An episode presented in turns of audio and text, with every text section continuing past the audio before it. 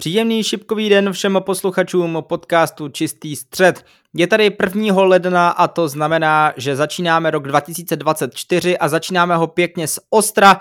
protože naproti mě ve virtuálním studiu zdravím do návsí semifinalistu UK Open, dlouholetého partnera Karla Sedláčka na World Cup of Darts, vítěze na turnaji Development Tour a spoustu dalších úspěchů má na svém kontě jeden jediný hráč v České republice a to je Adam Gavlas. Adame, vítej v čistém středu. Ahoj, děkuji za pozvání. Na úplný úvod máme za sebou rok 2023, přinesl spoustu dobrých úspěchů, ale přinesl i spoustu neúplně šťastných momentů. Jak by si ten rok zhodnotil, jako pozitivní nebo jako negativní? Tak eh, kdyby se na to člověk eh, díval jenom z těch největších eh, úspěchů, tak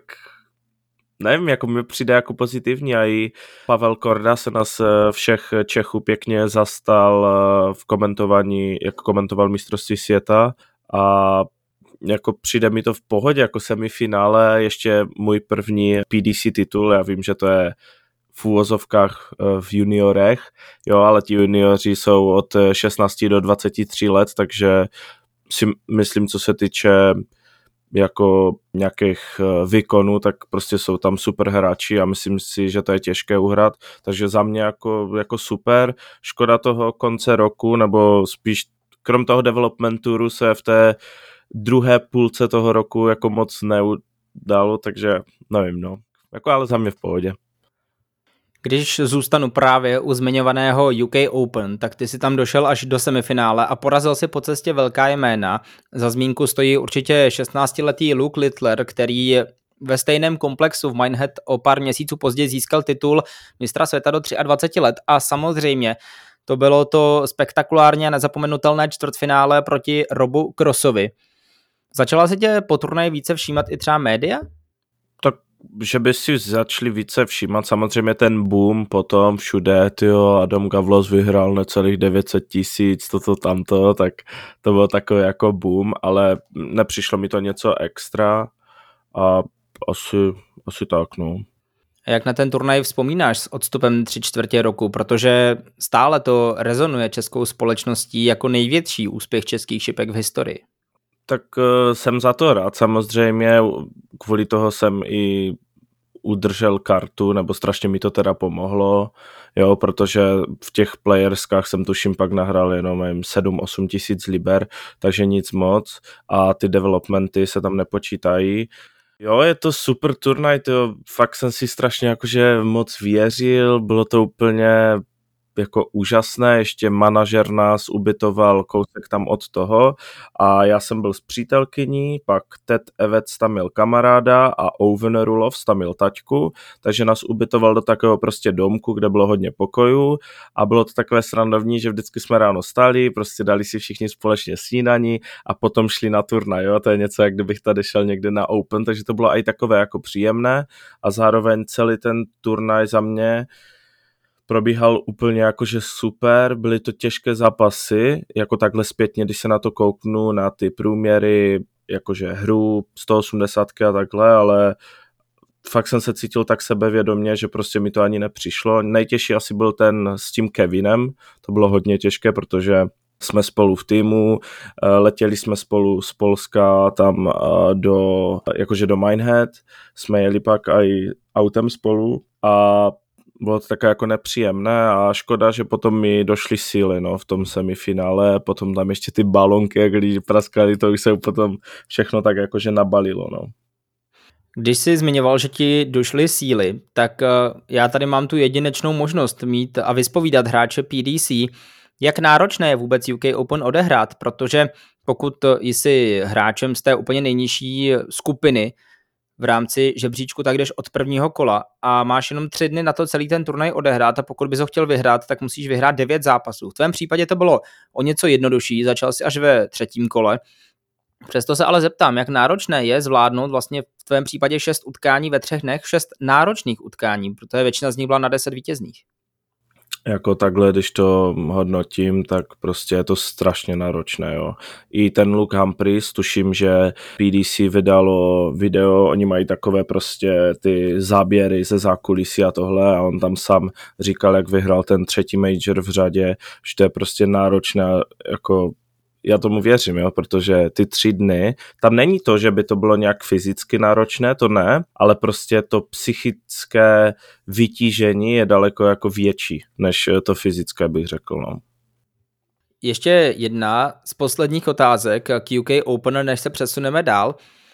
Musíme zmínit, že turnaj se relativně pěkně povedl i druhému českému zástupci v PDC, tedy Karlovi Sedláčkovi, který došel až do pátého kola. Ten ale na rozdíl od tebe začínal už v kole prvním, tudíž musel vyhrát eh, čtyři velké zápasy. Pomáhalo ti i to, že jste oba vlastně prošli tím pátkem a že jste mohli stále tu českou vlajku držet nahoře, anebo bylo mnohem pohodlnější to, co si zmiňoval, že si tady s Kevinem Docem a Tedem Evecem trávil ty příjemné chvíle v nějakém menším domku ještě s rodinnými příslušníky. Tak eh, v tom domku jsme byli jenom takhle spolu ráno a potom jak jsme dohráli, ale jinak eh, jsme tam na hale spíš byli s tím Karlem prostě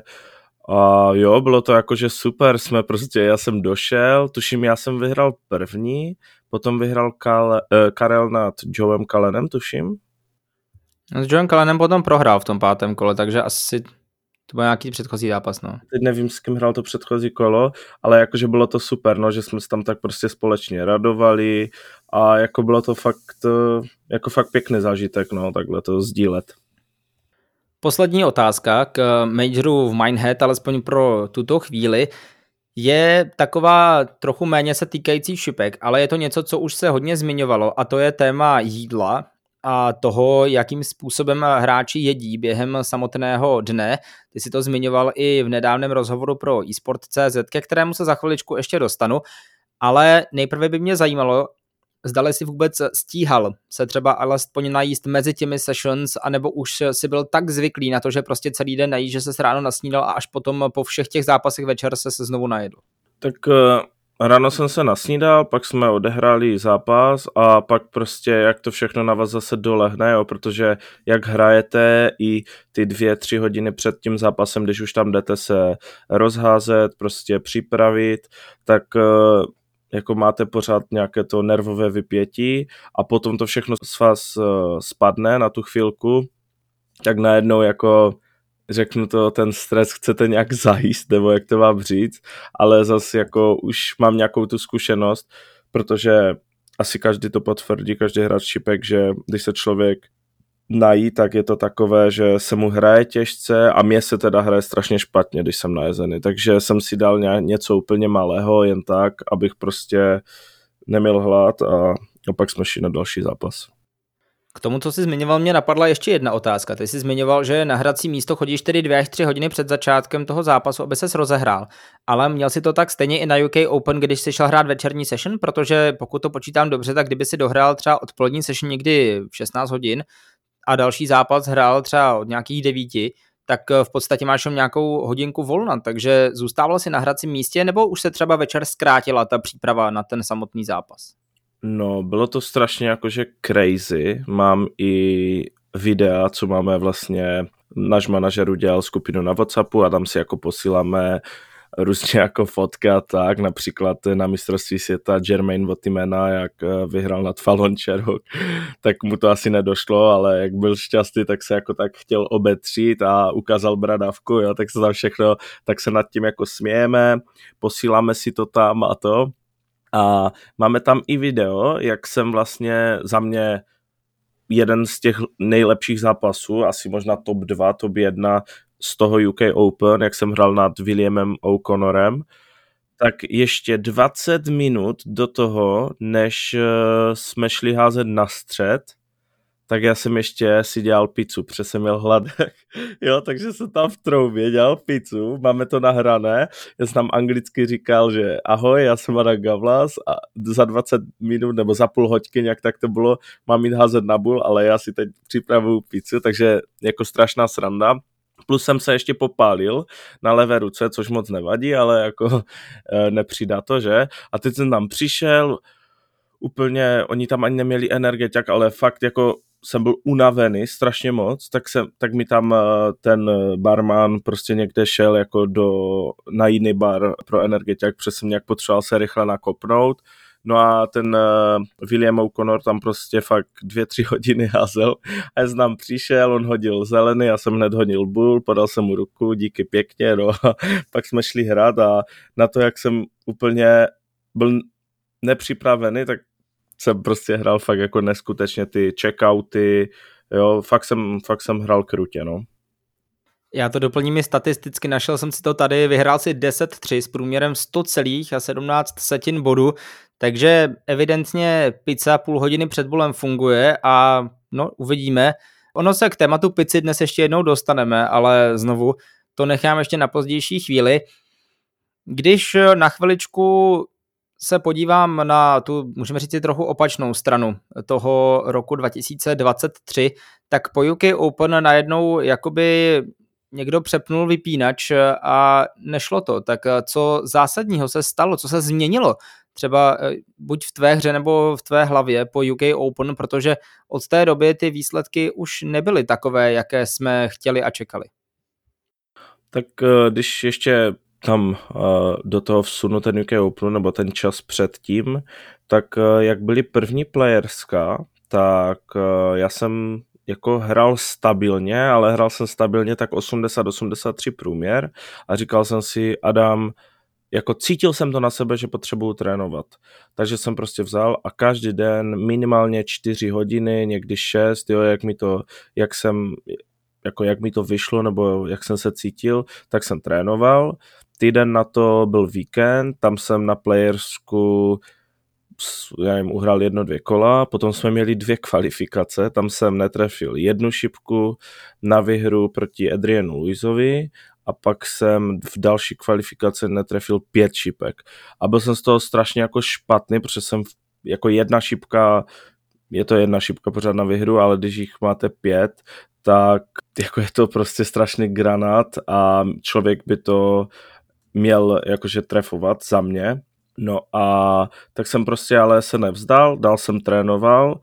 další týden a pak byl UK Open, povedl se mi takový úspěch a já nevím, jestli se mi potom, jako tak jsem si řekl, tyjo super, jo, tím jsem si jakoby udržel i tu kartu, nebo teda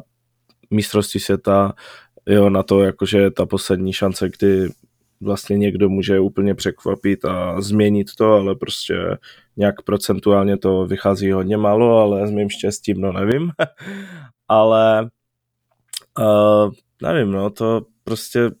tak asi i ten stres, jo, teď jsem měl, prostě ten UK Open se mi fakt jako ze všech turnajů povedl nejvíce, takže jsem měl od sebe očekávání, jo. Sice jsem pořád trénoval, ale měl jsem od sebe strašně očekávání, protože na tom UK Openu jsem zahrál senzačně a tak mě to všechno jakoby sežralo, no, bych řekl. Když to doplním další statistikou, tak právě po UK Open už se ti podařilo vlastně pouze jednou se dostat do osmi finále na Players Championship. Bylo to konkrétně na 21. turnaji, což ale na druhou stranu je velmi solidní úspěch být mezi 16 nejlepšími i na tomto turnaji. Brzdila tě tedy nejvíc hlava a ta očekávání, která si od sebe měl, nebo případně ještě se na, doptám na jednu věc, reagovali třeba na to jinak i tvoji fanoušci, že ti hodně psali po UK Open a ty si třeba cítil i zodpovědnost vůči ním? No, asi si to zhodnotil jako přesně, no, že prostě všichni očekávali tohle, teď se nepovede hned první turnaj, jo. Zároveň mi to přijde, ten systém toho PDC prostě strašně rychlý. Když si vemete, že Luke Humphrey za tři týdny vyhrál tři majory nebo za čtyři a ten člověk prostě jako z mého pohledu jsem hrál semifinále, ale hned za 4-5 dnů byly playerska, hned jsem prohrál v prvním kole a já jsem si ten úspěch na tom UK Open, to semifinále, které prostě bylo neskutečné a jako prostě fakt úplně jsem byl za to rád, tak jsem si to ani neužil, jo, a hned prostě prohrajete a už je to zase, už jste zase jako dole a musíte zač- začít s tím pracovat, takže prostě je to těžké, jo, je to, je to strašně náročné, no. Pojďme se zase obrátit k něčemu více pozitivnímu a to konkrétně k 15. turnaj Development Tour, který přinesl vůbec první titul pro Českou republiku v organizaci PDC. O pár měsíců později na něj v Challenge Tour navázal Vítěz Sedlák. Ty si dokázal porazit ve finále Dylana Slevina, který se dokonce teď představil v Alexandra Pelis a mnohokrát už na i té světové úrovni ukázal, že rozhodně šipky hrát umí. Mohla to být eh, taková i vzpruha, že jsi ukázal, jo, skutečně to jde, a nebo zase naopak eh, ti to zase vrátilo zpátky do hlavy ta očekávání, říkal jsi, no tak zase musím něco předvést. Jak to bylo tehdy po té Development Tour? Tak zrovna ten turnaj, tak tam si myslím, že ze všech těch zápasů, teď nevím, kolik jsem jich musel vyhrát, 6, 7 třeba, teď nevím, kolik to bylo přesně, a tak tam se mi dva až tři povedli si myslím jenom 95 a víc jako průměr, nebo ani nevím, možná ani to ne. Ale strašně mi jako pomohlo v tom finále, že za stavu 4-4 jsem vykopil 180-180, což prostě se hraje proti tomu těž, těžce. I, a to jsem zároveň, zároveň asi hrál i proti podání, tuším. Potom vlastně ke konci toho legu, tak já jsem měl 87 bodů snad, hodil jsem triple 17, mimo mimo, ale to bylo od raty, tak já jsem byl z toho prostě úplně huh, jo, a teď, hej, to normálně dlouho jsem nezažil takový pocit a dokud se zase nedostanu do toho momentu, kdy můžu vyhrát prostě turnaj celý, tak to asi nezažiju, nebo možná mě už to jakože nepotká, když už jsem jednu tu zkušenost dostal, ale myslím si, že těch zkušeností musí být hodně, aby to člověk nevnímal, ale prostě začalo mi srdce tak pumpovat, že jsem si myslel, že mi normálně vyletí z těla. to bylo prostě jakože neskutečné. Hodil jsem první odrat mimo a pak jsem si v hlavě tak řekl, Adam, nedělej si to těžké, nedělej si to těžké a ona tam prostě sklouzla a zavřel jsem druhou šipku a byl jsem mega jakože happy, no. To bylo jako fakt takový prostě já už jsem i v tom covidu a to si říkal, hej Adam, prostě máš kartu, a jakoby je na čase, ne, vyhrát takový turnaj, prostě, jak chceš v těch uh, mužích uh, nebo v těch dospělých mít sebevědomí, když prostě nevyhraješ development tour a všichni ti uh, junioři, co s tebou hrajou ty dospělé, tak prostě už ten titul mají, takže jsem si tak na sebe sám vyvinul tlak, no a potom přišel poslední turnaj a jakoby poslední turnaj toho víkendu, ten číslo 15 a vyhrál jsem a byl jsem jakože mega šťastný, to prostě jako nejde popsat. A ještě, jo, Karel vlastně tam taky měl, tuším, dvě šance na vyhrání toho challenge touru, jak je hrál, takže prostě ten tlak, všechno to dohromady a jako byl jsem mega happy, no. My samozřejmě doufáme, že v následujících letech přidáš další tituly, ať už na Development Tour, nebo nejlépe i na tom hlavním okruhu PDC, na chviličku se odkloním právě od turnajů profesionální organizace, protože myslím si, že mnoho našich posluchačů zajímá také, jakým způsobem trénuješ. Kolik hodin teď věnuješ právě tréninku v momentě, kdy nejsi na mistrovství světa a tím pádem máš ještě nějaké zhruba dva měsíce na to, než začnou turnaje Players Championship. Já jsem eh, to teď tak trochu jakože řeknu, došel k vyhoření, což a někdo se možná by se o tom normálně nebavil, ale já se o tom klidně jakože můžu pobavit. No a fakt mě ty šipky vůbec, já vím, že ty šipky prostě miluju, ale v ten moment mě to prostě, jak jsem prohrál s tím Tedem Evecem na té kvalifikaci na mistrovství světa, tak se mi to jakože zhnusilo strašně moc, úplně jsem byl z toho smutný, ale zároveň jsem si říkal, jak prostě on házel ty šipky na vyhru, tak jsem si říkal, Adam, a teď musíš něco změnit a prostě dát tomu maximum a začít to brát úplně jinak. No a jak vlastně jsem skončil, přijel jsem domů, tak jsem si řekl, Adam, máme dva měsíce, pojďme prostě, prostě začít se sebou něco dělat a i co se týče nějak jako fyzičky a to sice tam, ale jako nějakou roli to určitě může hrát a asi mi jako nejde o to, abych byl fyzicky úplně sportovec, uběhal 10 kilometrů a to, ale prostě takhle jsem si řekl, prostě mít 21 let a mít 123,5 kg je prostě celkem granát. a už teď mám asi já jim o 8 nebo 9 kg méně. Začal jsem eh, s kamarádem teda mi nabídl, ale už dávno jako předtím, že budeme spolu cvičit, takže mu za, uh, strašně moc děkuju. Je to kamarád, který na Instagramu, jestli to tu můžu zmínit, se jmenuje Ready to be Active. Takže s ním eh, nějak prostě jsme tohle řešili. Byl jsem u něho začal jsem to nějak eh, jako víc hrotit, no, protože fakt jsem jakože nebyl spokojený sám ve svém těle. No a jak jsem teda přijel z té kvalifikace, potom jak jsem prohrál, tak jsem si řekl, Ada, máme dva měsíce a budeme teď trénovat fakt naplno. Takže jsem se snažil trénovat prostě každý den 4 hodiny. Damon Heta třeba trénuje každý den 4 hodiny, jo. Od toho jsem se nějak odprostil, protože on říkal, prostě 6, 7, 8 hodin se nedokážeš soustředit. A ty turnaje jsou takové, že tam přijdeš 2-3 hodiny předtím a pak hraješ a už jenom hraješ. Takže jako ten trénink nějak podle toho udělat. No a já jsem to udělal tak, že prostě si, jsem si řekl, jo, začnu trénovat 4 hodiny denně. No jenže prostě jsem trénoval, trénoval a teď člověk jako začne prostě to měnit, protože mu to nejde, chtěl, chtěl jsem začít jako nějak stát pevněji, abych nedělal toto, tamto, měnil jsem, ne že úchop, ale měnil jsem nějak jako jak mířím tou šipkou tohle. A úplně jsem se v tom jako v těch mých myšlenkách začal strašně ztrácet, tak uh,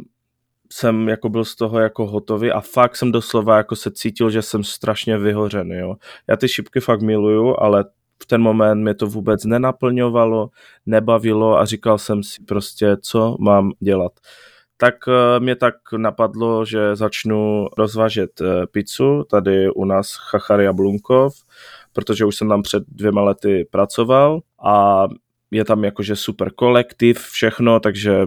jsem si řekl, jo, zkusím to takhle, najdu si jinou aktivitu, protože já jsem každý den měl jenom šipky, šipky, šipky, vstal jsem, jediné co, tak jsem šel trénovat, jo, protože jsem ani jakoby nechodil na ten pás, jak teď chodím, se, jako snažím se každý den a tohle, takže jsem měl jenom šipky, šipky a to vyhoření přijde strašně jako rychle, když to, když to je takhle. No a potom jsem teda začal jezdit do toho, uh, chodit do toho chacharu, Eh,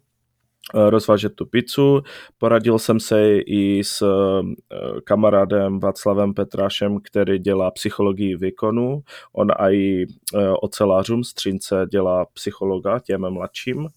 tak jsem se s ním poradil a chtěl jsem si jako tak uspořádat myšlenky, že jestli to dělám správně. A on mi říkal, jo, hej, prostě,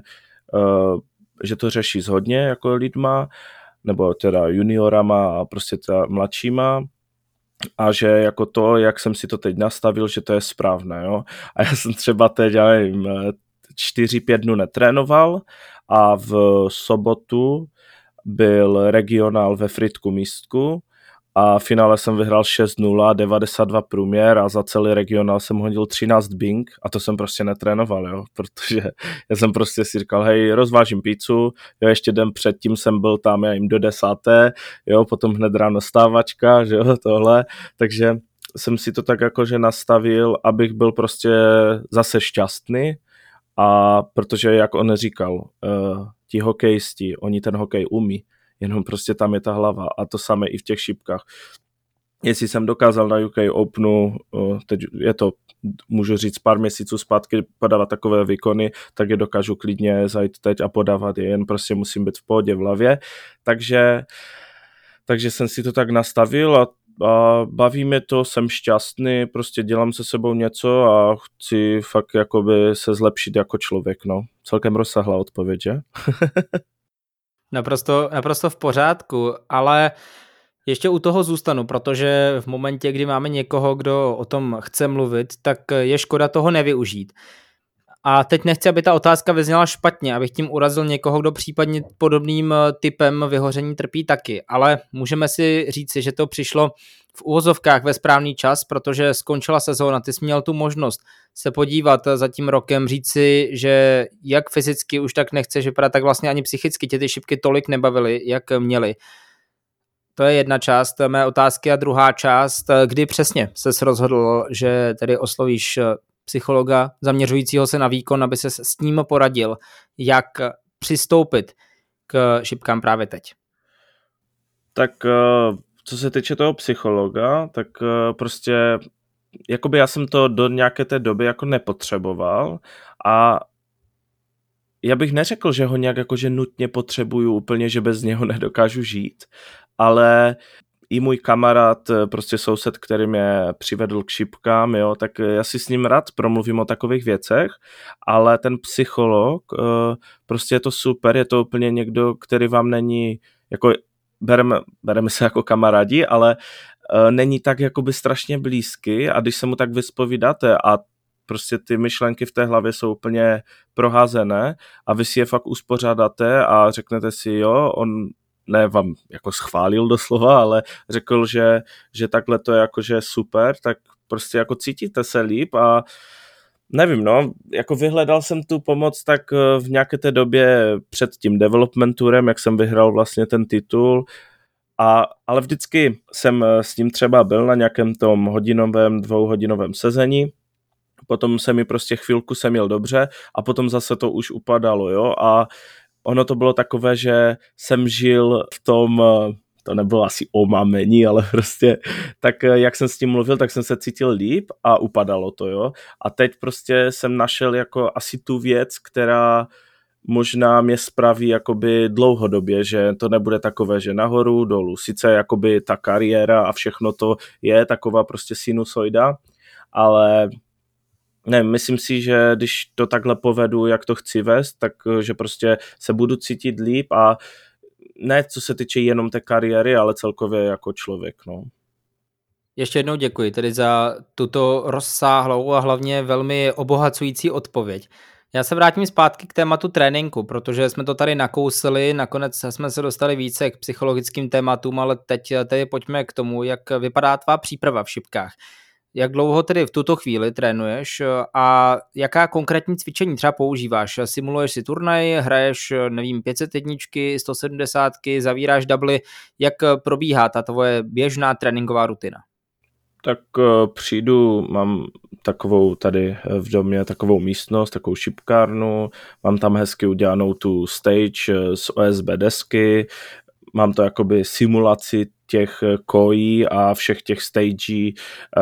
kde vlastně ty turné hrajeme, takže to je jako nejvíc tak jako příjemné a ta simulace, třeba například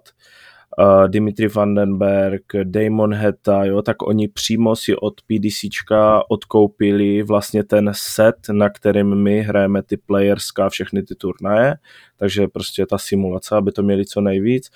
No přijdu,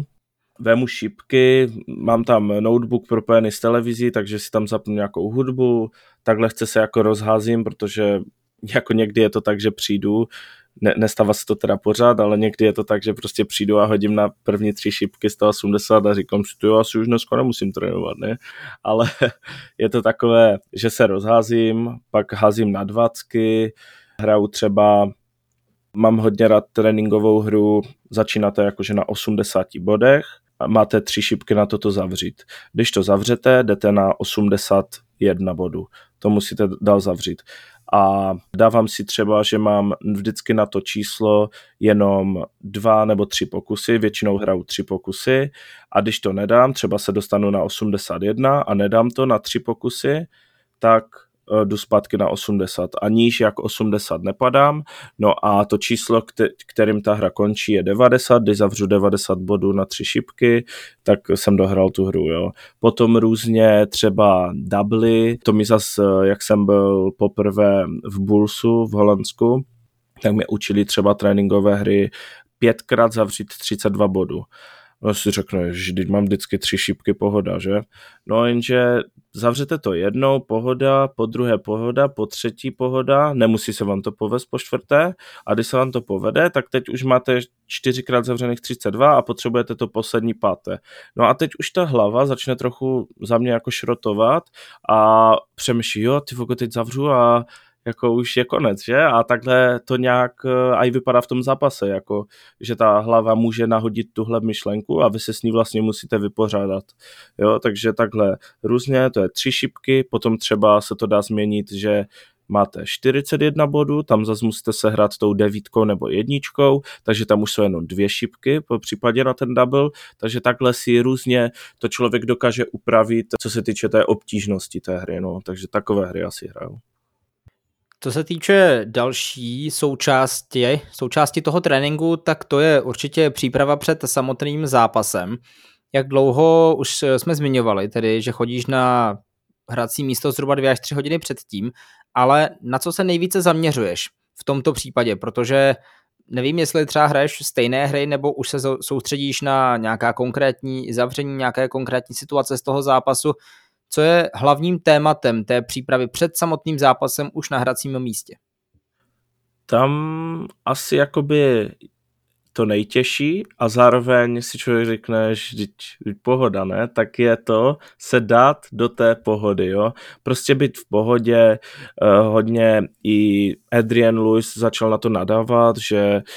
že jak eh, s Philem Taylorem hrávali, tak nikdo ještě sluchatka neměl a všichni mezi, tam se mezi sebou říkali vtípky, toto, tamto a teď prostě všichni mají sluchátka, snaží se soustředit, jo, třeba jak jsem začínal, tak jsem měl sluchátka a pouštěl jsem hudbu. Teď eh, mám prostě jenom většinou jedno sluchátko a jinak se pořád, mám tam lehce puštěnou hudbu, úplně fakt jako na minimum a bavím se s ostatníma hráčema, jo,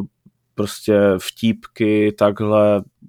jo, dát se do té pohody. Potom i, jako my se aj bavíme spolu s, e, s hráčema, nebo bavím se s hráčem, se kterým za chvilku jdu hrát zápas, jo. U toho terče, tam to je úplně něco jiné, tam prostě si podáme ruce a hrajeme proti sobě, ale uh, aby jsme, nebo abych podal jako nejlepší výkon, tak se musím dát do té pohody a asi nejlehčí by bylo rozříznout hlavu, vytáhnout mozek, dát ho do baťohu, zašít hlavu, odehrát zápas, přijít zpátky a hodit mozek zpátky, protože vlastně jediné, jako všichni, všech těch 128 hráčů, ty šipky prostě neskutečně umí a nejvíc tu roli hraje ta hlava, takže to, že prostě jsou v top 16, top 32, mají zkušenosti, ale ty zkušenosti je prostě zase spojené s tou hlavou, že v tu nejvypjatější situaci to dokáže ukočírovat a prostě je neskutečný. Jo. Když jsme mohli vidět teď na mistrovství světa, finále junioru, tak Gian Van Veen prostě neskutečná hvězda, všechno a Sice v tom finále těch juniorů prostě to otáčel a kdyby trefil těch, eh, to double pět, eh, jak čekoval asi 90 bodů, myslím, a dal by to na 4-4 a podával by, tak by to si myslím zvládl, ale prostě už to stahoval ze stavu snad 4-1 nebo něco takového, strašně těžké mistrovství světa teď jak bylo, taky v prvním kole prohrál prostě s člověkem, s kterým byste si řekli, že neprohraje, ale on zahrál jen 96 nebo kolik průměr, takže ho jakože poslal jako úplně někde jinde, ale ten Gian prostě už nehraje ty bomby, jo, protože podepsal tu, saz, uh, tu betting site nebo uh, saskarskou stránku a jo, teď najednou se ti sponzoři, všechno se to na něho začalo nabalovat a najednou jako už nehraje ty svoje 100 plus průměry, co dával a neskutečně. Jediný, kdo pořád drží v tom a neskutečně hraje je Luke Littler, to prostě fakt ten má jako všechno obdiv. A ještě na to, kolik mu je. A jinak jako, nevím no, ta, ta, jako ono se to strašně jakože mění, když najednou člověk má na sebe nabalené prostě všechny ty okolní jevy, vlivy a tak. Ono těch případů, jako Gian Van Ven nalezneme relativně hodně. Jedním za všechny můžeme v loňském roce zmínit Josh Rocka, respektive v letošním roce, protože minulý rok eh, Josh Rock naprosto fantasticky se ukazoval ve světě šipek, zavřel devítku Michael van Hervenovi na Grand Slamu ale letos to od něj nebylo úplně ono a vlastně podobné to může být u Gianna van Véna, jak náročné je právě po tomto momentu, kdy člověk zásluhou nějakého momentu vystřelí nahoru, udržet se stále v dobré formě, protože předpokládám, že to není jenom o tom, že podepíšeš nové smlouvy, ale znamená to, že případně hraješ více exibicí, nějakým způsobem se musíš zapojovat do aktivit těch svých sponzorů. Je to pro ty hráče z tvého pohledu ještě o to těžší, protože třeba nemají nejenom čas na trénink, ale vlastně ztratí tím i ten svůj vlastní pravidelný rytmus? Nevím, jestli zrovna ztratit rytmus, nebo, nebo jak by to mělo, nebo jak, jak se to děje, ale je tam fakt toho, že najednou co se i týče těch financí, jo, člověk najednou úplně se cítí jinak, ne, že má lepší život, protože když eh, to spočítáte třeba Michael Smith a takový hráči, jak dlouho ty šipky hrajou a rozdělíte ty prize money, které vyhráli, tak ono to prostě není úplně něco neskutečného, jo. Protože když to řeknu takhle, když člověk nevyhrává, Oni teď samozřejmě, když jsou v top 16 a takhle, tak uh, prostě mají jisté nějaké prize money, ale kdyby nevyhrávali, tak vypadnou a jsou prostě pryč, jo. A když já nevyhraju zápas, tak prostě si nezaplatím to socko, zdrávko a takové věci, jo. A musím potom jako, nevím, ale abych se vrátil zpátky k té otázce, tak takhle mi to nepřijde jako pocitově, že by ti sponzoři a takhle udělali ten rozdíl, jen podvědomně to tam asi, prostě je to pro toho člověka něco nového a takhle, no. Ale jak jsi říkal o, tu, o tom Joshu Rockovi, tak prostě přesně to je skoro podobný případ jak eh, Gian Van Wien a taky prostě vylet, už teď za mě tenhle rok se strašně spravuje a bylo mi ho celkem líto na tom Grand Slamu, tuším, proti tomu Jamesu Wadeovi a fakt se jakože, protože kdyby ho porazil, tak si myslím, že to tam jakože ne, že vyhraje, to bych jakože netypoval, ale fakt by ještě možná další kolo prošel a tohle, takže nevím, no je to, je to prostě těžké a hlavně ten tlak, že je takový, že vylítnete,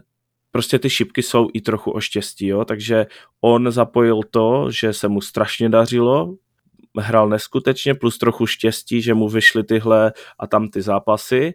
a teď najednou se mu nedaří a ale ani jakože nemůže, nemusí hrát špatně, ale prohrává prostě zápasy, lidi najednou do něho jedou bomby, ty voko, co se s ním děje, proč teď prohrává, přitom prohraje s proměrem 95, to vůbec není špatná hra, ale ti lidi do něho, nebo ne, že do něho jedou bomby, ale na těch sociálních sítích a tak všude. A pod, ani když ho, jako nemusíte si to připouštět, ale nějak podvědomně vás to prostě musí žrát, no, za mě teda. Ještě poslední otázka, já s tím volně přesunu zase zpátky k tobě. Jak třeba ty to vnímáš v rámci sociálních sítí, protože já osobně to sleduji a občas se vyskytne nějaká kritika, která velmi často bývá trochu neoprávněná, ale jak třeba ty osobně to vnímáš? Taky to máš někde třeba podvědomě v hlavě, že prostě jsou lidé, kteří s tebou nesouhlasí? To jo, nevím, no. Řekl bych 100, lidí, 100 lidí, 100 chutí. Co se týče těch eh, prostě těch lidí, co fandí, někdy nefandí, to je prostě strašně jako zvrácené. Jo, třeba jeden typek eh, mi psal,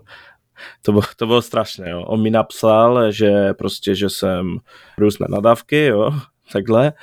A potom za dva měsíce se mi povedl úspěch na tom UK Openu, tuším tak uh, mi napsal, Ježíš, dobře Adame, super, toto, to, to. A potom zase se mi přestalo dařit, tak zase mi jako vypisoval, jaký jsem ocas, jo, tak já nevím, jestli si ti lidi nevidí do huby, nebo, nebo jim prostě, já nevím, jo, jako je to, je to strašné. Některé ty komentáře jsou celkem funny, eh, co se týče toho, že jsem přibral a tak, tak prostě s tím jakože souhlasím a,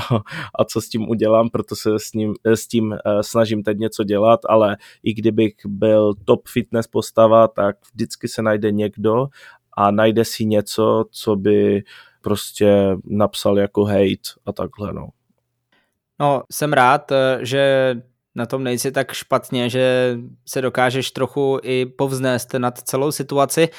My se pojďme vrátit zpátky k tomu, co se stalo v roce 2023, protože tam byla dvě prvenství pro tebe a celou Českou republiku. Poprvé jste se jako Češi představili na turnaji World Series of Darts, který se hrál v Polsku a ty i přesto, že tě okolo toho neprovázely úplně dobré výsledky, tak si dost výrazně potrápil Michaela van Hervena, dokonce se nad ním vedl 3-1, nakonec si tedy 3-6 se bohužel prohrál a nepostoupil do dalšího kola, ale Michael van Herven celý ten turnaj vyhrál, takže si aspoň můžeš říkat, že si prohrál s pozdějším vítězem. Co ti ten zápas přinesl a jak jsi vůbec užil atmosféru v Polsku na prvním turnaji světové série právě u našich severovýchodních sousedů? Tak eh, co se týče toho turnaje, tak byl jako strašně super, je to úplně něco jiného, plus eh, jsme tam den předtím eh, šli dělat ty pyrohy, nebo co, co jsme to dělali, mám i certifikát v herně, tam mám daný a je to takové úplně zpříjemnění, Bylo to super, jak mi to můj manažer Mac volal, tak jsem byl jako strašně šťastný, jsem úplně skákal radostí a byl to taky takový jako zajímavý impuls, protože to bylo zároveň něco nového, že když si třeba i něco nového koupíte, tak jste z toho prostě z začátku ta, ta prvotní radost je prostě neskutečná. A ten turnaj, no, no škoda, tam jsem měl 88 bodů, tuším, hodil jsem šedé, dovnitř a minul nebo něco takového, tam jsem mohl prostě taky mohl jsem ten eh, zápas vyhrát, ale prostě to jsou ty momenty, které dělí od toho, jestli vyhráte nebo prohráte ten zápas, no, ale já jsem si to mega moc jako užil, prostě vůbec jsem se ho nebál a nebojím se žádného hráče, jen eh, prostě nějak to dát znát, hrát lepší šipky, být v pohodě a si myslím, že to jakože půjde, no uvidíme. Turnaj se do Polska vrátí i v roce 2024, to už bylo PDC potvrzeno. Věříš, že tě organizace jakožto aktuálně českou jedničku a myslím si, že to tak, to tak bude i příští rok kolem léta pozve na turnaj do Polska znovu? Tak uh, musím asi hned eh, zase na UK Openu udělat nějaký výkon, aby to byla jistota, ale že bych s tím nějak jako počítal úplně na 100%, to nepočítám, ale jakože byl bych rád se tam ukázat eh, úplně jakože znova, zkusit odznova ten turnaj, nebo ne od znova, ale nevím, no, jako byl bych rád, kdyby mě tam pozvali, protože fakt eh, ti Poláci jsou jakože neskuteční, umí to strašně užívat, plus jak měl Dimitri, vlastně on měl narosky ten den a hrál proti Krištofu Ratajskému, tak oni mu zpívali stolat, což se tady u nás i u těch hranic a v Polsku hodně zpívá, to je jako, že 100 let jako 100 let, jako všechno nejlepší, toto tamto. A on eh, si pamatuju, my jsme se na to dívali, na ten zápas a on Dimitri vůbec nevěděl, co zpívají, tak eh, ten Krištof mu jakože říkal, že mu jako přejou všechno nejlepší a on byl z toho jako úplně šťastný a tuším, že prohrál s Hervenem ve finále, takže jako pro něho taky super turnaj. Ještě jedno prvenství z roku 2023 a to byl první vyhraný zápas na World Cup of Darts proti Singapuru a hlavně legendárnímu Paulu Limovi. Vy jste potom, vzhledem k tomu, že se změnil formát, tak jste ve skupině bojovali o postup do dalšího kola s Filipínami. A tam se to utkání, můžeme si říct, naprosto otevřeně vůbec nepovedlo. Tak eh, co zásadního vás srazilo právě, protože skutečně ten výkon nebyl tak dobrý, aby stačil na postup přes dvojici Ilagan Perez? Abych to jako nějak zpětně zhodnotil, tak uh, vůbec nevím, co se stalo, protože ještě těsně předtím, než, jsme, než jsme šli na tu stage, tak uh, jsem prostě tam trénoval, jsem snad hodil dvě nebo tři 180 po sobě a Karel říkal, jo, nech si to tam prostě do toho. A fakt jsem jako to tam úplně ty triply, fakt mi to přišlo prostě ten triple velký jak vrata od stodoly. úplně jako neskutečně, dařilo se, jsem trénoval, byl jsem připravený a pak tam přijdu a normálně jsem vlastně hledal, jestli jsem ve svém těle, jo. Úplně jsem, byl, jsem tam stál a říkal jsem si, hej, jsem to, se, jsem to vůbec já. Jsem to vůbec já, nebo co se děje, jo. Takže to, to jako nevím, no, co se stalo, ani Karlovi to nesedlo, tak takový prostě zvláštní jako pocit, no, ale jako stejně jsme rádi, že jsme udělali ten, ten první zápas a prostě fakt eh, si myslím, že když to prolomíme a sedne nám to, že dokážeme být fakt nebezpeční, jako co se týče celého toho turnaje. No. My to samozřejmě doufáme taky, abychom eh, měli nejenom eh, my diváci, ale také my s Karlem Jirákem si o čem povídat v podcastech Čistý střed. Poslední věc, kterou chci zmínit ze sezony 2023, tak je Pražská European Tour, protože my eh, se můžeme bavit neustále o tom, že české šipky jsou na vzestupu a to hlavně zásluhou Pavla Kordy, kterému tady chci také znovu veřejně poděkovat a pogratulovat za to, jak se o české šipky stará. Nicméně ty jsi byl součástí toho turnaje, navíc si začal velmi dobře,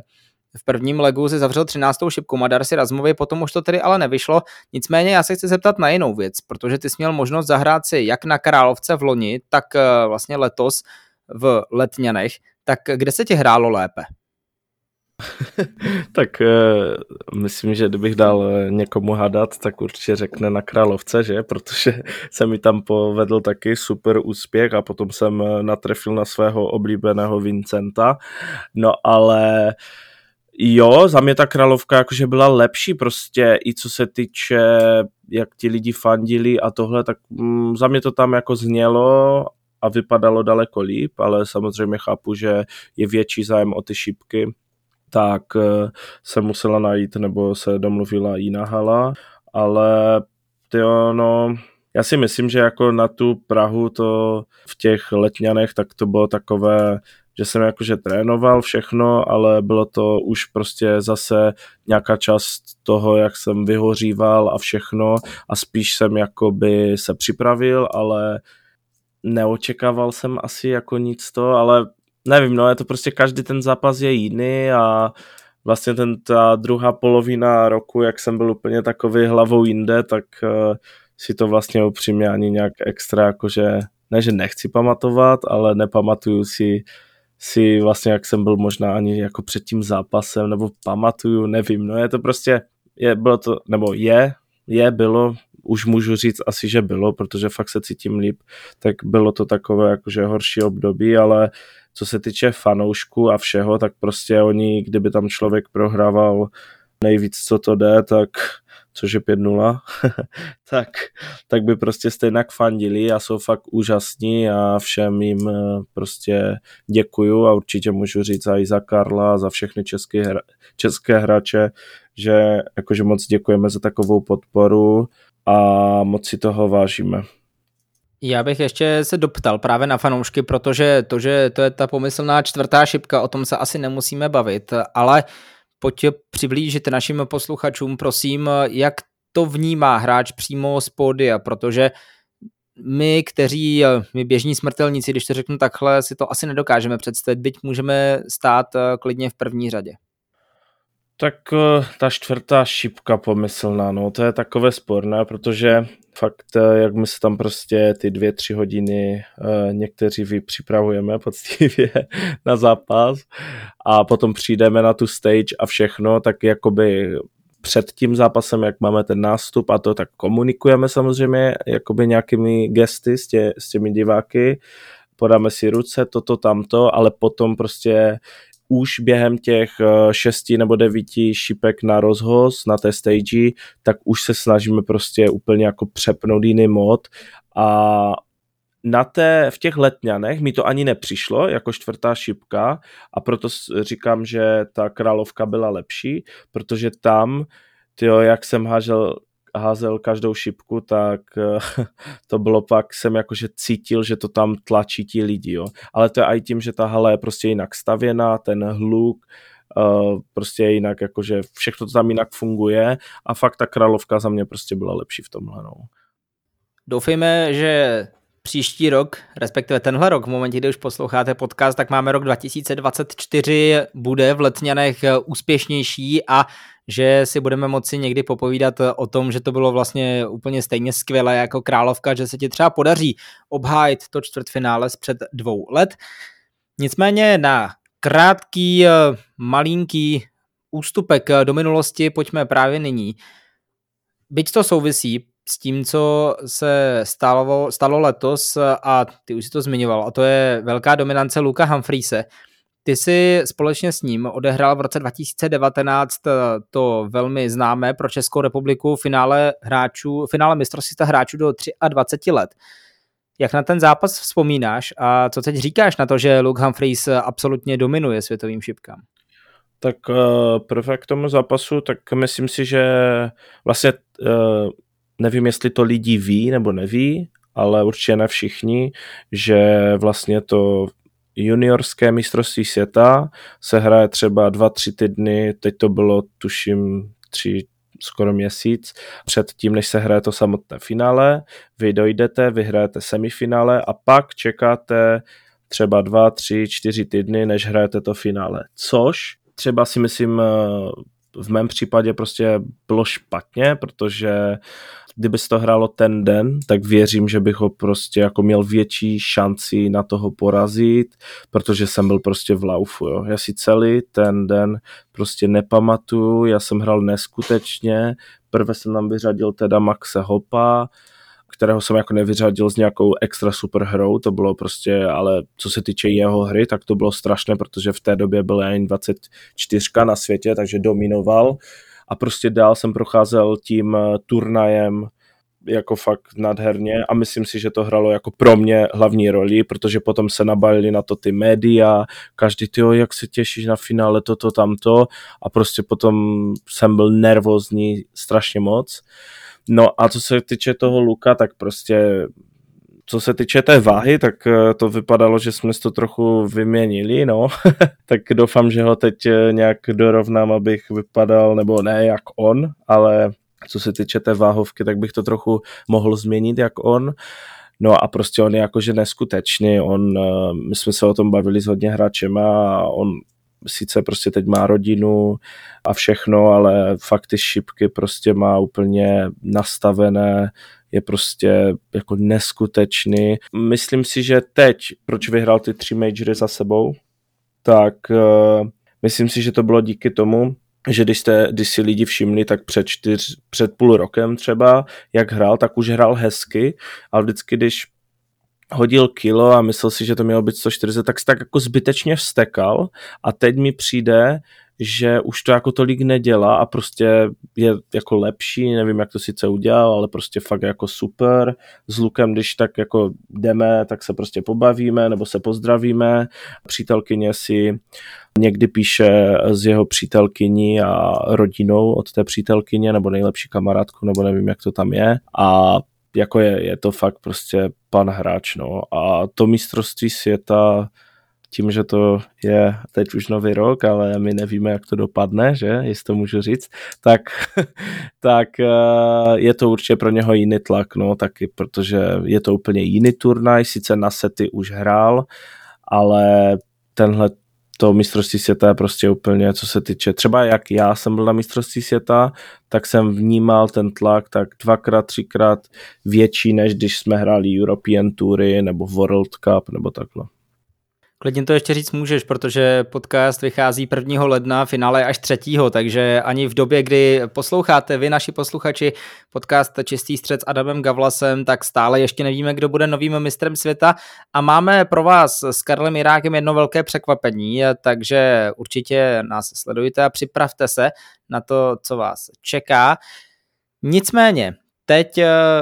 nakrátko k manažerské smlouvě, o které zde už byla řeč. Ty si podepsal smlouvu pod eh, manažerem Mekem Elkinem.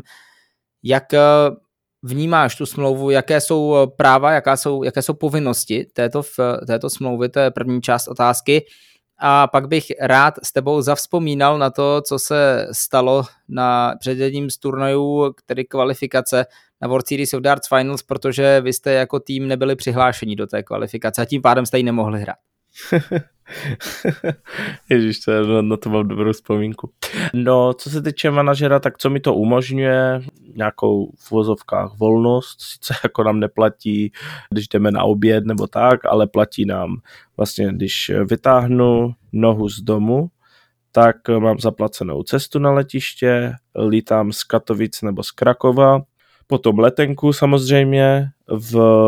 Anglii potom eh, na, má svého řidiče vlastně, Paula, a ten nás hází buď z Manchesteru, ale teď už nás nebude házet z Manchesteru, teda ještě pořád bude, protože budeme hrát ve Viganu, ale kvalifikace na mistrovství světa byl poslední turnaj, který se hrál v Barnsley, už se tam teď nebude hrát,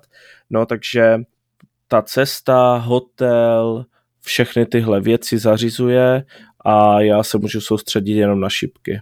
Takže je to super, samozřejmě ten člověk to nedělá zadarmo, je to prostě biznis, je to podnikání, takže si bere nějaké procenta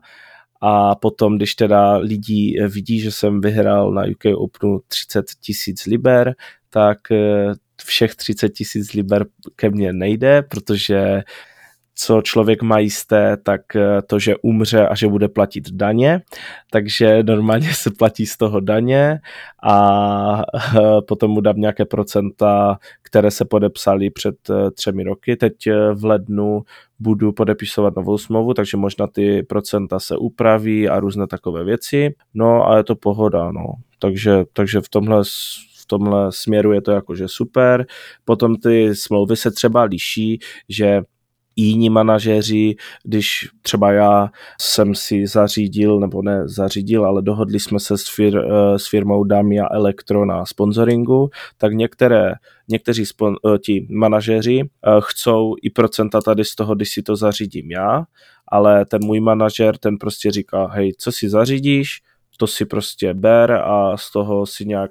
platí ty svoje jakoby každoměsíční výdaje a tyhle věci a on jenom, když, kdyby něco on zařídil, takže z toho prostě si veme, ale dejme tomu řeknu 10-20%, jo. Ale s tím, že přinese nevím kolik tisíc liber, tak je to úplně v pořádku a prostě on si s tím dal práci, ale třeba ten náš manažer ani z těchto věcí, co on zařídí, tak si veme jenom jako třeba, že někde zajel a přijel zpátky, tak si za to veme prostě na benzín nebo na naftu a pohoda. Takže je to fakt jako super. Fakt, eh, co se týče té celé manažerské skupiny, tak jsme tam prostě jak rodina, pomáháme si. Teď eh, nedávno jsem zařizoval dres od Joseho de Souzy podepsaný, jo, protože Vítě teď vlastně jak bydlí uh, u příbramy, tak tam jeden pán je strašně jakože fanoušek, tak mu chtěli udělat překvapení, tak jsem to zařídil, oni jsou ve všem, prostě vám vyjdou vstříc.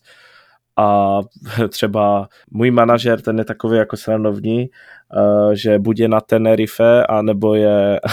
anebo je na turnaji s hráčema, ale když je na Tenerife, tak dejme tomu teď naposledy, tam vzal jednoho hráče z Holandska, zrovna Ouvna, protože říkal, že by tam chtěl letět a ho tam jakože pozve. A je to fakt jako super, prostě je to jedna věc je biznis a druhá věc je, že fakt uh, prostě to kamarádství je fakt uh, veliké mezi náma všema.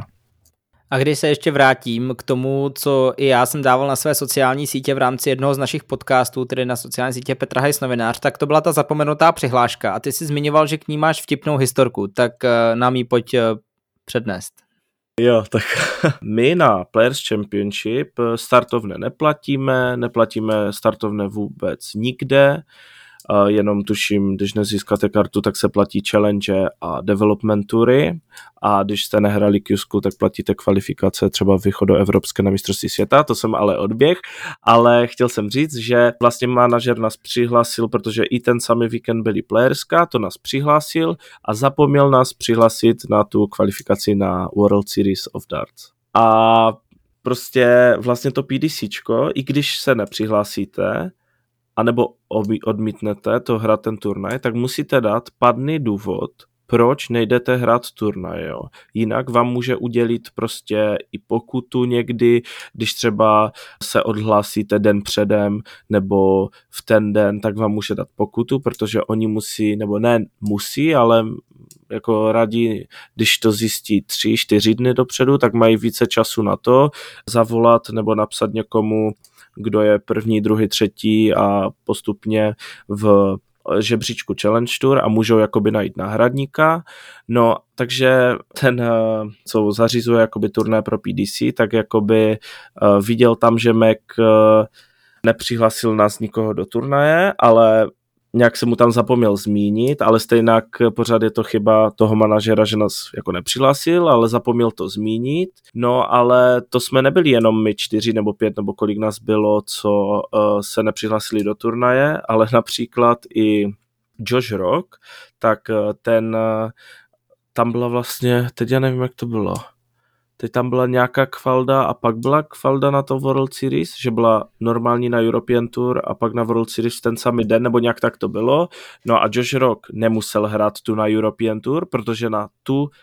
European Tour byl nasazený do druhého kola, takže ji nemusel hrát, ale přišel dvě hodiny před začátkem té kvaldy na World of Series Darts v dresu, v pohodě, přišel, že, že se jde připravit, pohoda, eh, prostě koupil si tam nějaký drink, šel se rozházet a teď mu jeho manažer řekl, že prostě nebo ne manažer, ale ten správce turnaje mu řekl, ale ty nehraješ dneska, teď se nepřihlásil a on, jak to? Jo, takže jako více hráčů, nás tam bylo snad 20 nebo 25, co nebyli přihlášeni do turnaje. No a co, se, co je taková jako sranda věc, co se jakoby k tomu přihodila, tak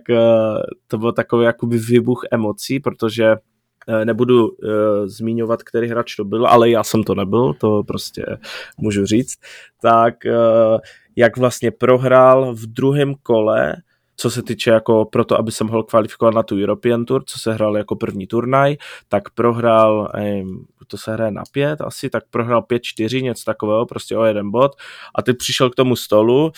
a tenhle zrovna hráč, co se týče naší manažerské skupiny, tak je jako největší jako nervák,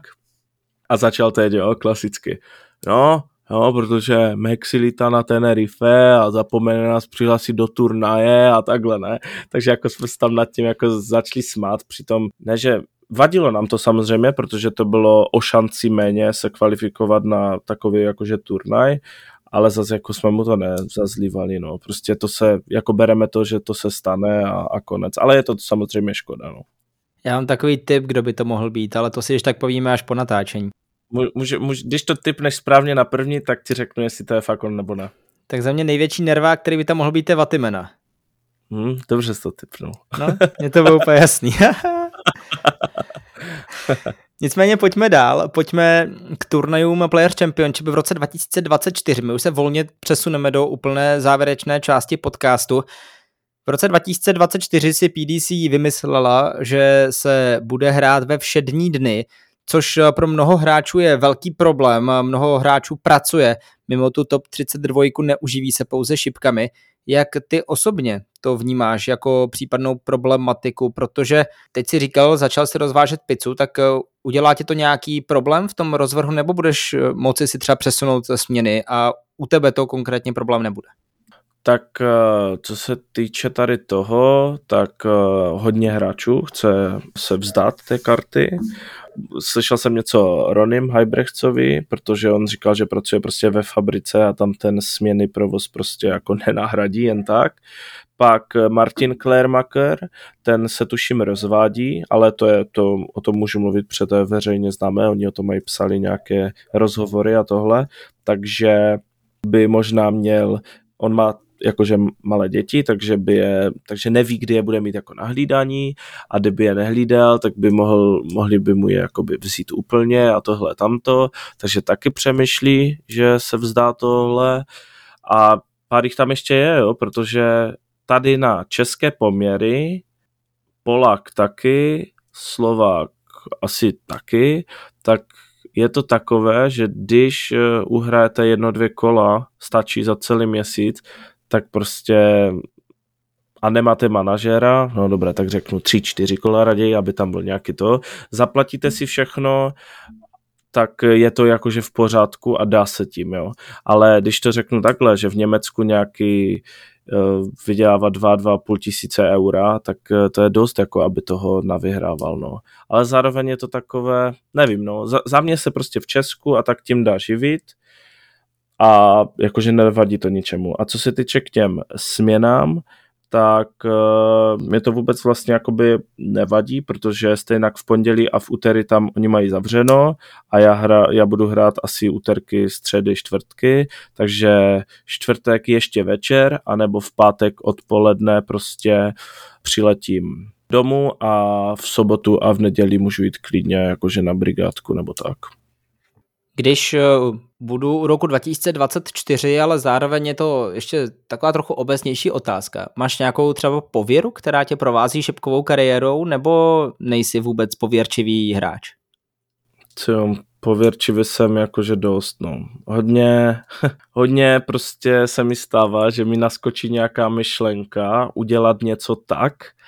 a já to začnu dělat trochu jinak a najednou mi začne další myšlenka běžet, že ale jestli to tak neuděláš, tak nevyhraješ. A prostě v některých věcech jsem strašně, jako, jo, ale jako asi mi to nevadí. Nebo když prostě nějaká, třeba co se týče hry, tak když přijde nějaká špatná myšlenka, tak se ji tak snažím jako uchopit a odhodit pryč, takže, ale stává se to někdy, no. A jak se na tom s rituály? Máš nějaké speciální před eh, třeba, nevím, každým zápasem, každým turnajem, každou odhozenou šipkou? Asi ne. Přijdu to, přijdu k terči, tam máme takové stolky vždycky, tak tam se hodí věci, nebo ne hodí, položí a asi, asi ne, asi nemám nic jako takového speciálního. Spíš prostě co se týče té hry, tak potom dělat ty rozhodnutí, které člověka napadnou jako první. Jo. Dejme tomu, mám 41 bodů a první, co, i když miluju double 16, ale když mě první napadne hrát 1 double 20, tak budu hrát 1 double 20, jo, protože prostě v tomhle jakože poslouchám sám sebe. V roce 2024 to začne pěkně z ostra. Byť ty sám Q-School hrát nebudeš, tak je velmi pravděpodobné, že spousta českých hráčů ano a dokonce ji bude hrát i Sláva Navrátil, který velmi pravděpodobně bude nejstarším účastníkem celé Q-School.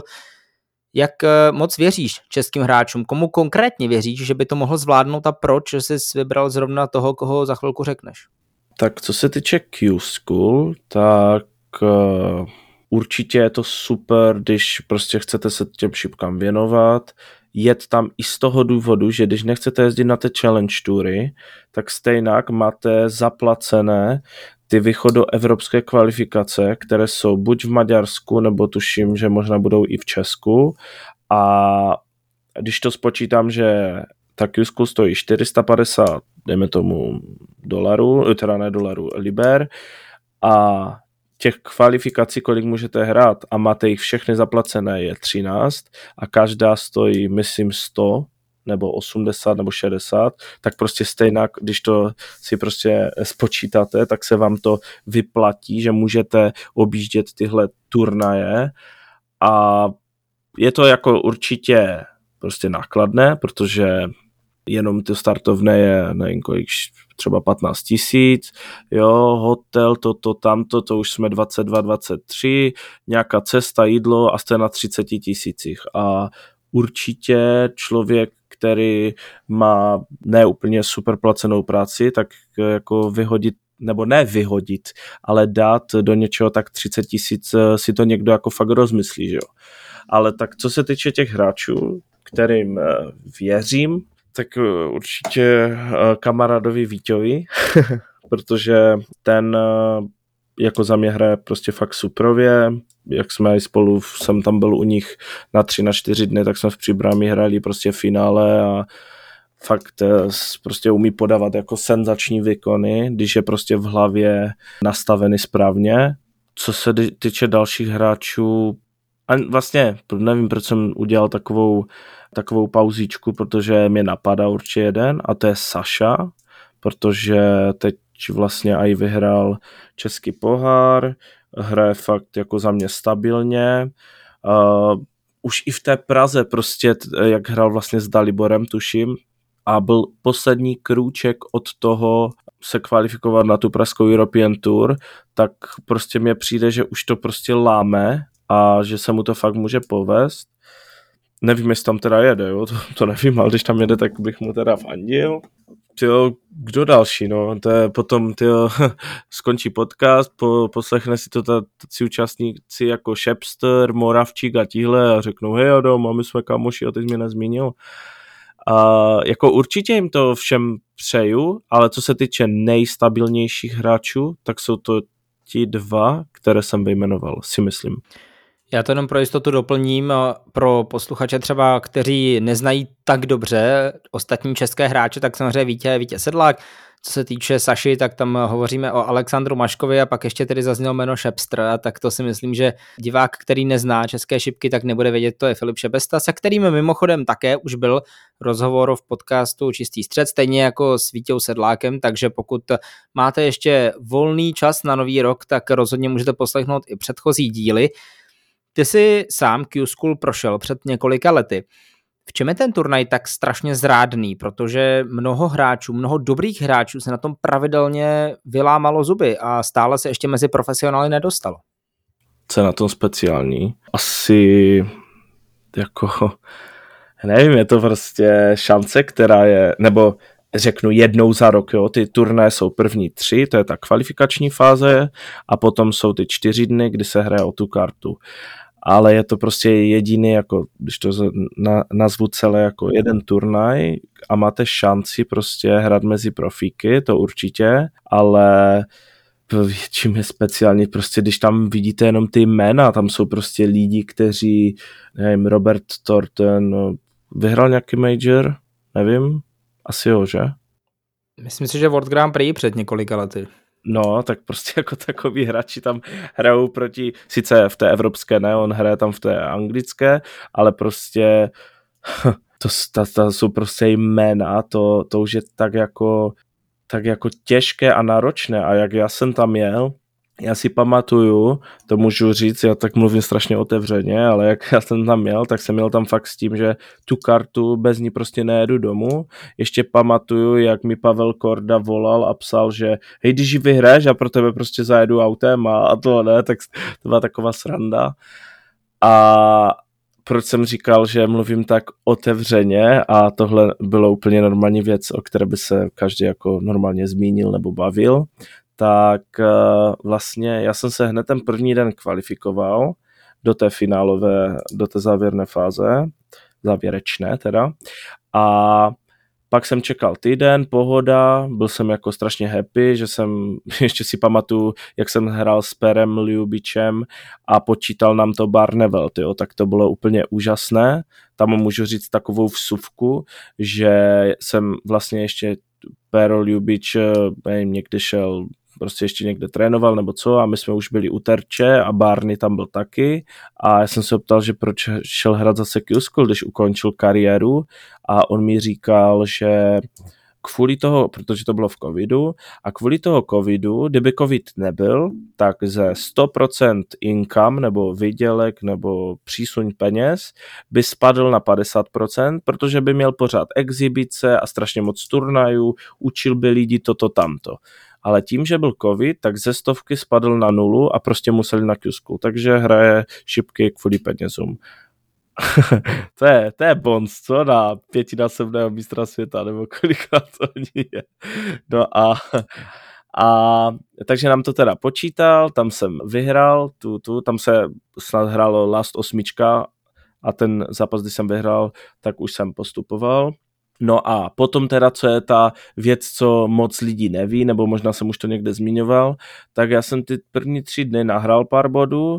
ale nebylo to nic extra. A byl poslední den a ten den co se týče body, protože je stránka Live Rankings, kde vidíte prostě ty body, jak to v Q-School, když někdo hraje, tak pořád svítí to číselko, když už vypadne, automaticky zhasne a vidíte, jestli se ještě může někde posouvat toto tamto. No a prostě ten poslední turnaj vycházel tak, že já bych musel hrát finále minimálně, anebo celý ten turnaj vyhrát, jo. A já úplně jsem jako kdyby, když eh, neřeším los, že jo. No a já jsem prostě ráno byl na pokoji, že teď jsem prostě tam, zašel jsem teda na snídaní, pak jsem přišel na pokoj, tam jsem hodinu brečel, protože jsem z toho byl tak špatný, že Adam, jsi chtěl získat kartu a prostě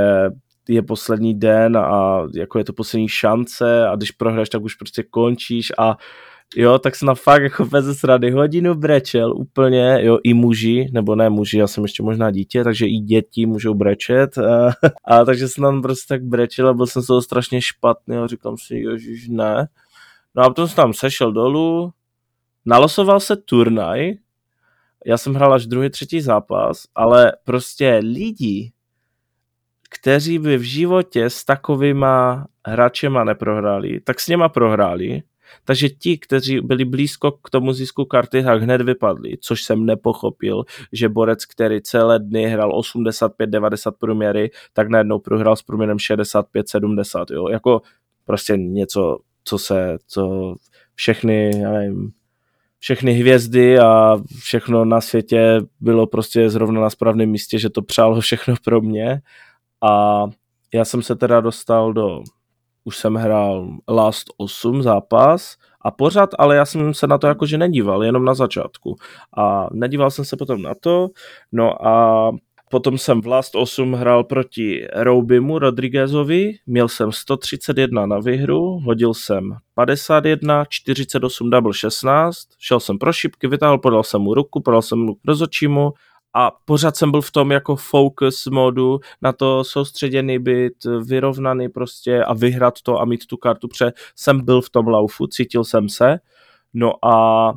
přijdu k tomu stolku, kde jsem měl vodu a šipky, nebo teda pouzdro, protože šipky jsem měl v ruce a teď tam uh, Míša Šmejda a David Rossi a tuším, že i Jirka Brejcha tam stáli a říkají, tak gratulace. Jo, teď mám až si koži, jak jsem to řekl, jsem se úplně připomněl. Tak gratulace, máš kartu. A já úplně na ně koukám, nebo nekoukám, řeknu prostě čumím, jo, a říkám, no a a oni teď mi ukázali ten mobil, tam už jsem byl v tom zeleném poli, že mám kartu a já úplně, to si děláte srandu, ne? Já jsem tam začal úplně jako potichu, protože tam musel být, oni vždycky tam jenom něco, někdo mluvil na hlas, oni hned na něho pš, pš, jo, potichu. Já jsem úplně si s něma placil, běžel jsem venku, začal jsem řvat, úplně jsem byl jako šťastný, to, to člověk fakt nepochopí.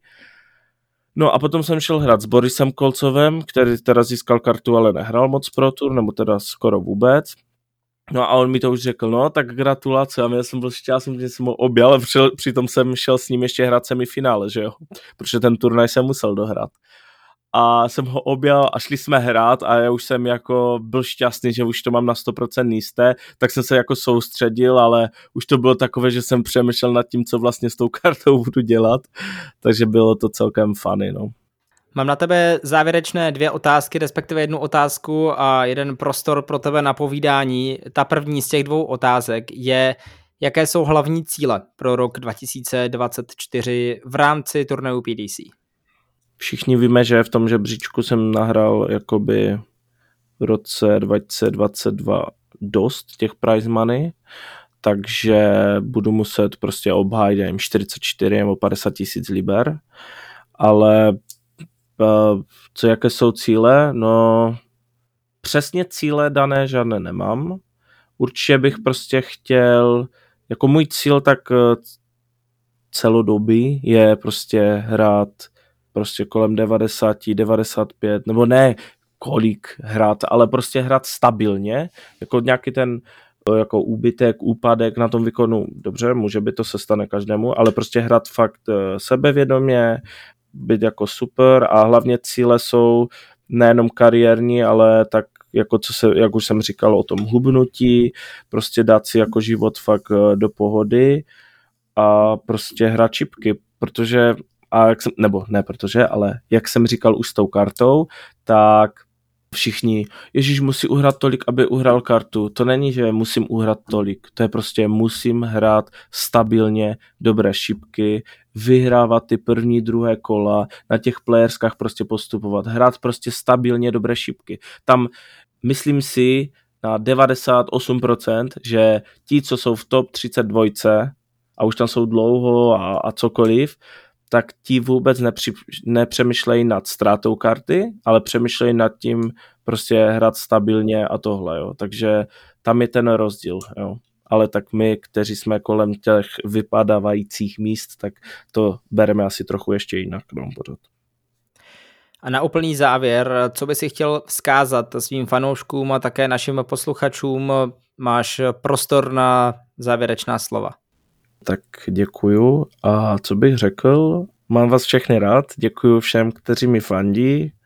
A ti, co říkají o mě, jaký jsem a tohle, tak uh, klidně mi napište zprávu na Messenger nebo na Instagram, můžeme se domluvit na hodinku posezení nebo můžeme si klidně zatrénovat a můžeme, můžete mě poznat i osobně a můžu vám říct eh, o sebe i něco tak jiného, protože nesnáším ty hejty těch lidí. I například eh, Karel mi říkal, že se ho prostě lidi ptají, a jaký je ten Adam, protože mně přijde, že to je strašný toto a tamto. A takže bych byl rád, kdyby prostě lidi si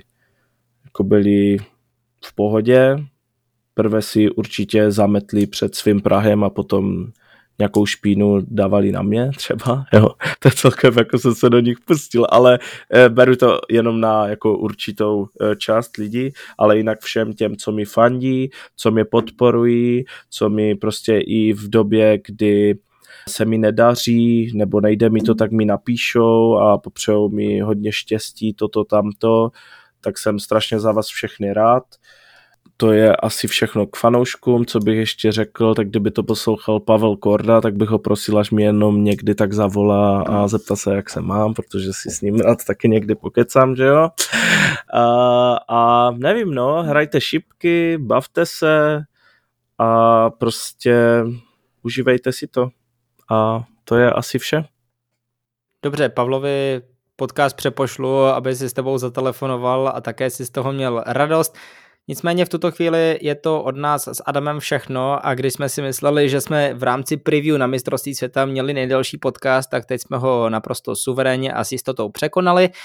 Přejme si, aby v roce 2024 nás provázelo nejenom zdraví, štěstí, láska, ale samozřejmě také naše podcasty. Sledovat je můžete na sociálních sítích Petra Hajs novinář a případně také Vincon. Od nás je tedy teď už s Adamem všechno. Adame, moc krát děkuji, že jsi přijal pozvání a takhle společně se mnou otevřel nový rok. Děkuji moc, bylo to moc hezké povídání.